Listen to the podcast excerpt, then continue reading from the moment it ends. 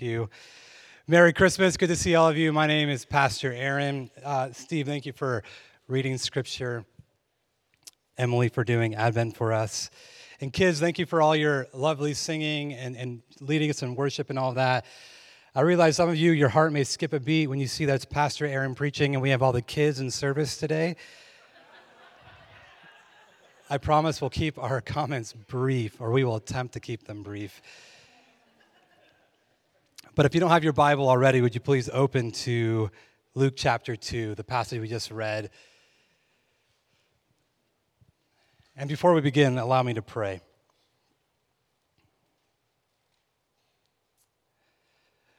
Our Father and our God, we thank you for this time where we can come before your word. Lord, we thank you that you speak to us through your word.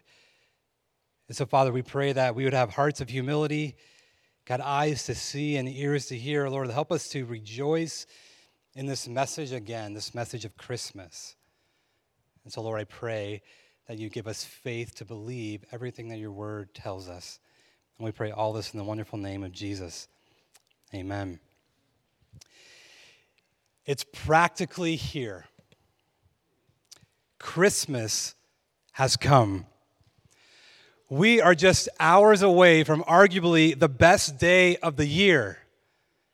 And if you're anything like me, you have been listening to Christmas music since September, counting down the days 164, 163, maybe July.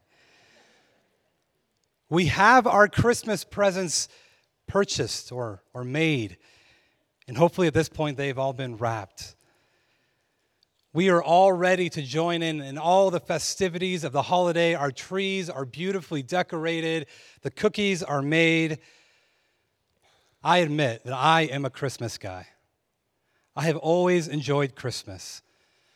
I remember growing up, my brothers and I would wake up at an ungodly time of day, maybe four or five in the morning. We would jump on our parents, rush to the Christmas tree to open presents. I have these vivid memories of watching my dad be half awake, falling asleep as he is surprised just as much as we are at the presents that we're opening. and I say that my life has gone full circle, and that tomorrow the same will happen to me. And I love it. I love Christmas. I love all that comes with it. But as much as I love Christmas and all of the festivities and all of the traditions that families have, I realize that the older I get, that celebrating Christmas at times can be taken for granted. It at times can it even come with certain dangers. That perhaps at times the festivities could become greater than the festival that year in and year out, the traditions begin to somewhat lose their meaning. The traditional Christmas carols that we sing become more nostalgic than actual truth upon our hearts. One of these dangers in our culture when it comes to celebrating Christmas is that we can at times turn the meaning of Christmas simply into a inspirational or sentimental message in this sort of postmodern world we live in, we can kind of just make Christmas to be whatever we want it to mean. And so maybe we'll hear someone say, For me, Christmas means that we should be nicer or that we should be more generous. Another person may pitch in, well, well, Christmas for me means that we should enjoy our work and enjoy spending time with family. And you might hear Disney or or Hollywood tell you that, that the Christmas spirit is this spirit inside all of us, that we should do good and be nice to those around us. As you see, it's this, this sort of thin veil of sentimentality of really just actors in Hollywood giving us motivational speeches, unrealistic to the challenges of the world. Maybe another danger of Christmas is, is simply being ignorant of the actual story itself. It's no surprise with the rise of biblical illiteracy that a mom may take her daughter to go see Christmas lights and they, they happen to, to come across the scene of a manger. And the mom begins to tell her younger daughter, well, the, the angel's name is Gloria. because she sees the name Gloria next to the angel. And maybe she feels really sad for Mary that she had this very unusual birth, and poor Mary, she had to ride a donkey and give birth around some animals. And more than those two comments, most people aren't sure how to give any meaningful contribution to the story of Christmas.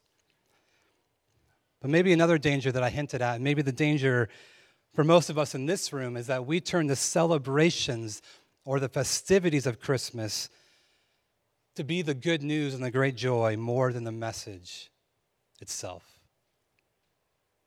We no longer marvel and sit amazed at the news of Emmanuel, God with us. We instead find more joy knowing when our next Amazon package arrives. And so, with all of this said, this morning I would like for us to consider Luke chapter 2 and, and, and really briefly, I'm, I'm not going to be exhaustive in any way, consider what does the message of Christmas actually mean for us? What does it teach us? And hopefully, by considering these things, we may avoid these dangers. Now, this morning, I will not be doing my typical approach of an expositional sermon. This will be more topical. And if you notice on the screen, it says part one, and that's maybe a good commercial to come back tonight when Pastor Carl will give us part two. So I'll just be kind of dealing with some of the, the background of, of this message, and, and Pastor Carl will really get into the meat of the titles. And so, really, what I'd like for us to spend our time on, and again, I'll say briefly, is the three ways we can learn about what Christmas means from our passage. I'm not used to only having one hand. So, with that said, let's consider first. The first thing we learn from Luke chapter 2 in this passage is this that Christmas means that God is faithful to his promises. Do me a favor, look down in your Bible, and kids, this would be a good time to maybe look at your parents' Bible. And if they don't have their Bible out, you tell them to open their Bible. In church, we want to look at our Bibles. So in Luke chapter 2, beginning in verse 1, we see in those days a decree went out from Caesar Augustus that all the world should be registered. This was the first registration when Quirinius was governor of Syria, and all went to be registered, each to his own town. Now, if we're being honest, most of us read this and, and we fail to actually see how it has any relevance for us modern readers. This is maybe the part growing up in church, we would read this passage every Christmas and I say, yeah, yeah, yeah, yeah, boring, boring, boring, a census. But what exactly is Luke doing here? These gospel writers, Matthew, Mark, Luke, and John, nothing they put in their gospel is by accident. Notice how, G- how Luke begins the, the birth story of Jesus. He doesn't couch it in terms of once upon a time or our story begins. He tells us about a census. He gives real historical leaders. He talks about Caesar Augustus and this governor of Syria. Now, Luke is writing to someone who maybe not as familiar with the Old Testament scriptures. Maybe if Matthew was writing the story, he would have said, you know, as it was fulfilled in the prophet Isaiah. But, but what Luke does, as he's, as he's writing to Theophilus, he's trying to get him to think, hey, listen, the birth of Jesus was an actual historical event. It's not something of fairy tales. And really, what, what, what Luke is trying to show us in these verses is how God was using the current events of the day, working through human leaders, working through all of the nations, to make sure that in the fullness of time, at the exact moment, the Messiah would be born and fulfill God's promises. You see, what Luke is trying to show his, his original reader and what he's trying to show us is that, that, that the story of Christmas shows that all of the promises of the Old Testament are fulfilled, that God keeps his promises. That in Micah 5, we can read about how the Savior from the line of David would be born in Bethlehem. And so it is here that God works through Caesar Augustus and this unfortunate timing of a census when Mary was pregnant to make sure that none of God's word would be void and untrue. When we consider the current events in our time with Russia and Ukraine, Israel and Hamas, maybe China and Taiwan, what, what Christmas shows us is that the Lord has this, this big word, He has sovereign power. He works through all of the nations of the world, all of the cultural events to make sure that His word is true. And so, for us, what does that mean? What, what does this point mean for you? Well, it means this that if God was faithful to fulfill what He promised long ago, that He's faithful now, and that He will be faithful to fulfill what He's promised in the future. That the good work that the Lord began in you, He will bring to completion. That, that the promise we have of having faith in Christ, the promise of resurrection and eternal life, is a promise we can bank on because of a little baby in a manger in the city of David that God keeps his promises. Now, kids, sometimes your parents may tell you that you're going to go get ice cream. Or they may tell you later, we may go to the park. That, that key word there, the may. And then something may happen. Maybe someone gets sick or someone gets in trouble. Or plans change. And you might think to yourself, ha, these parents of mine, they promised me something, and now we're not getting ice cream like they said. That could be kind of hard sometimes. But here's what I want to tell you, little kids your Heavenly Father, God, He's not like, his, like your parents. When He says something, it always comes to pass. You can trust what God says in His Word because God is faithful to his promises. That's the first thing we see in Christmas. But the second thing we see is that Christmas means that God desires to be known.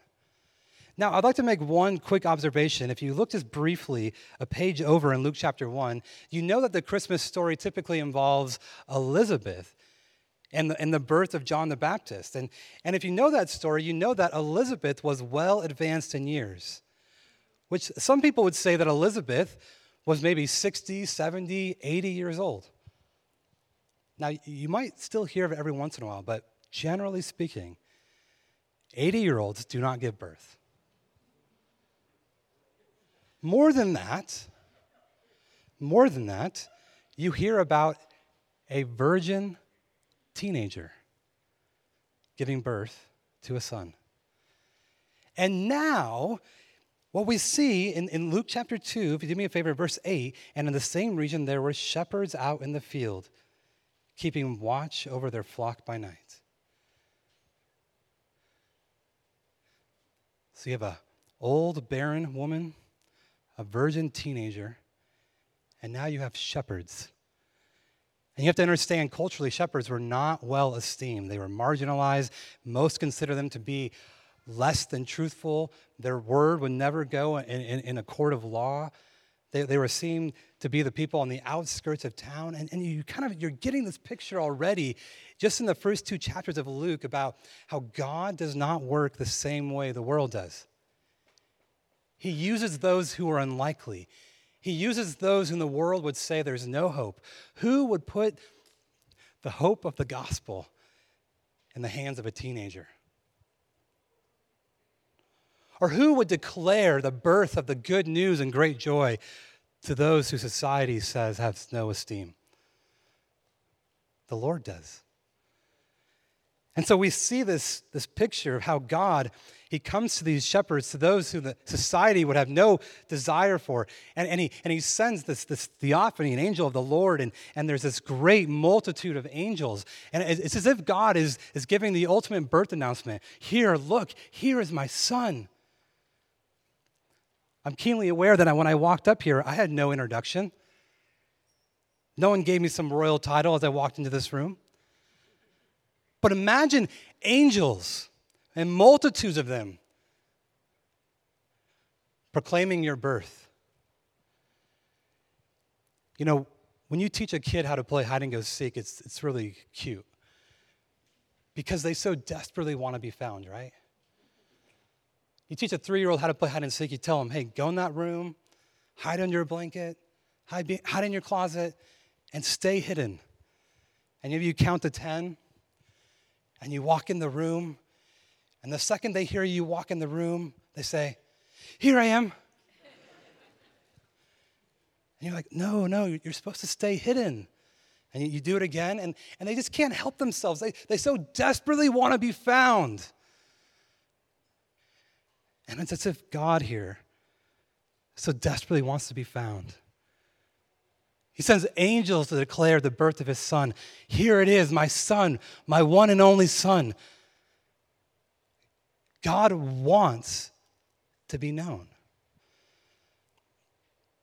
And so I would say if you're here this morning, and maybe the holidays bring feelings of maybe loneliness, or maybe this year you've struggled with rejection, embarrassment, Christmas should encourage you. Because the God of the universe wants you to know him. He wants you to know just how much he desires for you to come and have a relationship with him. And so, God here, he, he's just beaming with joy, sends these angels because he knows that, that, that without this person, this little baby, we would be in utter darkness. You see, God must reveal himself to us.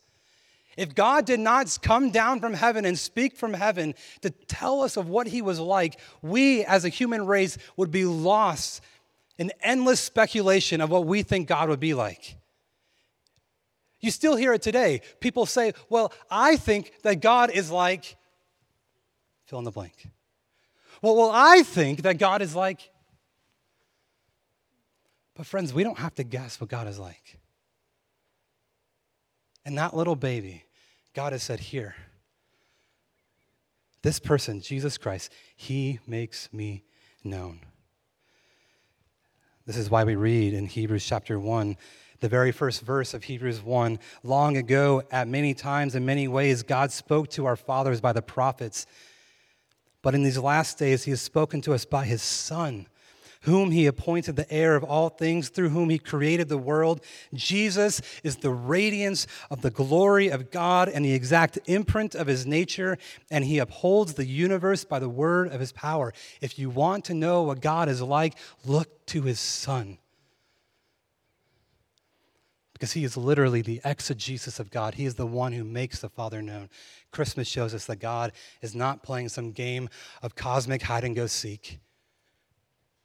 He wants to be known. And he has revealed himself clearly through the person of Jesus Christ. And he reveals it to people who you would least expect. Lastly, Christmas means that God provides for his people. That God provides for his people. Now, I'd like to make this point by, by using the observation of proportion. If you notice with me for a second, the rest of the Luke story, you know, you have these angels, you have, you know, this glorious verse in 14, glory to God in the highest. The, the, the shepherds come, they, they, they sit amazed. Mary treasures it up in her heart, verse 19. You know, they leave, verse 21, Jesus gets circumcised. But, but notice with me, this idea of uh, this principle of proportion is simply just noticing what does the authors seem to emphasize? So there's four Gospels Matthew, Mark, Luke, and John. It's, it's quite interesting. Mark and John really have no interest at all of telling you about the birth account of Jesus. Matthew gives you some, but really, right here in Luke chapter 2 is the longest birth account we have of the Lord Jesus. And it's as if the gospel writers are saying, you know, it's important that you, you know a little bit about the birth, but, but what's more important? As you read through the Gospels, you actually see a lot about Jesus' life, his ministry, his miracles, his teaching, but then it seems to really laser focus in on and gives a lot of detail about Jesus' trial, his crucifixion, his subsequent resurrection, It's as if the gospel writers are saying what, what, what's really important is not that Jesus came and was a baby in a manger. But what's really important is that you know that Jesus, he came to die. That the reason Jesus Christ condescended into humanity and forever took on flesh was not simply to give us a good moral example. It was not simply to give us a good motivational speech at the end of the year or to teach us how to party or have presents. The message of Christmas shows us how God ultimately is providing for his people. Jesus Christ came into this world in order that he may die for his people's sins. As the angel declares to the Father of Jesus, You shall name him Jesus, for he will save his people from their sins. And so Christmas shows us ultimately that God is a God who is Jehovah Jireh, the God who provides, the Lord who provides. He provides what we can't provide for ourselves, and that is a Savior from sin. I think when it comes to Christmas, we sort of like the, the baby in a manger. We can sort of handle a baby. You know, it's cute, cuddly. We sing songs that kind of deify the humanity of Jesus. No crying he makes. I'm sure he never had a bad diaper either. A baby in a manger is sort of kind of like God in a box. It's controllable. Let's talk about the inspirational humility of Jesus. So, as much as we like a baby in a manger, I think we struggle with a man lying naked hanging, bruised, and dying on a tree. And so, if we want to remember Christmas, we have to remember that ultimately the reason we celebrate the birth of Christ is because it necessitates his work of going to the cross. The real meaning of Christmas is remembering that God has provided a way for us to be redeemed and have peace with God because of our sin. And so, if you're here this morning, maybe you're visiting, maybe you're someone who maybe has made a profession of faith, but you've maybe found yourself backslidden a little bit. Maybe, maybe you like Christmas. You like the holidays. You like being with family. You like presents. I just want to encourage you that to truly keep Christmas, to truly celebrate the holiday, is to recognize that you need to receive Christ. That you need to understand that you have a great need. You need someone to provide for you. And that need is your sin. That your sin, because you have rebelled against God, you have incurred judgment from Him. And the only way that that can be, be provided is to the life, death, and resurrection of Jesus Christ. And so we want to encourage you if you are here this morning, you are not a Christian, or, or maybe, again, you're someone who has maybe made a profession of faith, but, but your life doesn't actually appear to look like a Christian. We want to encourage you that, that the way you respond to the gospel message of what Christ has done is not simply to have intellectual assent, but it's to receive Christ by believing that it is only His work on the cross that can provide atonement for your sins, and that you would turn from your sins in repentance. I pray that this morning you wouldn't leave unless you talk to somebody about what it means to receive Christ.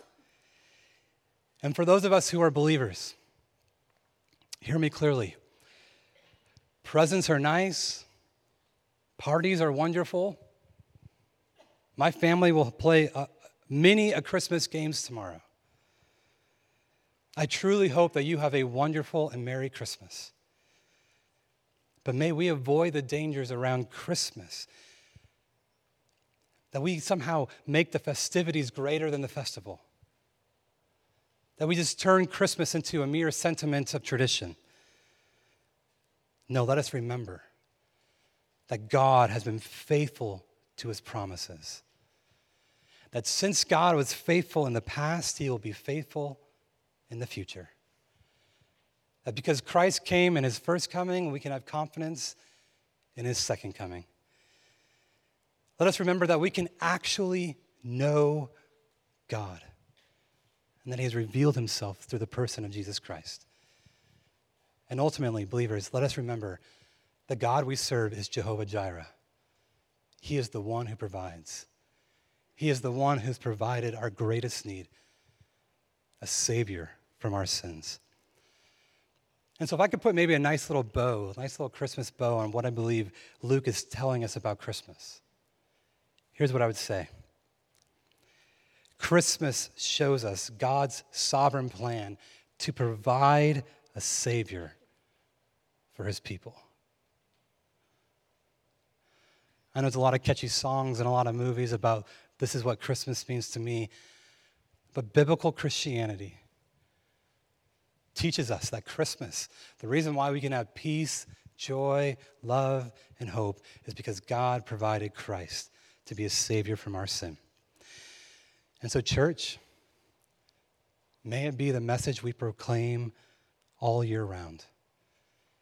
May we go tell it on the mountain to anyone who will listen that our God has sovereign power and is the God who provides. Let's pray. Father, we thank you for the message of Christmas. God, that you want to be known, that you have given us the very best gift of all, the Lord Jesus. And so, Lord, I pray that this morning your people will remember that the gift is the giver. That to have salvation in Christ, to be forgiven of our sins, God, there is no greater circumstance we can have. And so, Father, I do pray that we would be like the shepherds who returned home glorifying God and telling those who would listen. Help us, Lord, to see that you are a covenant keeping God who is faithful to his word. Help us to trust you. We pray all this in the wonderful name of Jesus. Amen.